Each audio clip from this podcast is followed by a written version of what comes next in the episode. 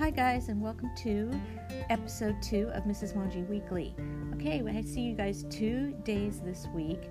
Um, mainly, we're going to be reviewing types of poetry, and that's on Tuesday. And then on Thursday, you're going to have a Membean quiz. Um, both days, we're also going to be working on grammar, and we're going to be working on our annotated bibliographies on Tuesday, make sure that you guys have um, decided what your topic is going to be because we're going to finish off those sheets. Also, this week there is no Membean. Yay! Okay, but I need you to make sure that you bring your grammar books on both days. Okay? Well, that's it for this episode. And remember, no Membean this week.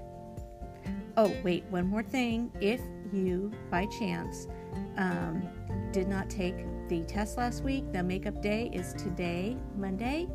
So make sure you guys check in with me at office hour. Thanks.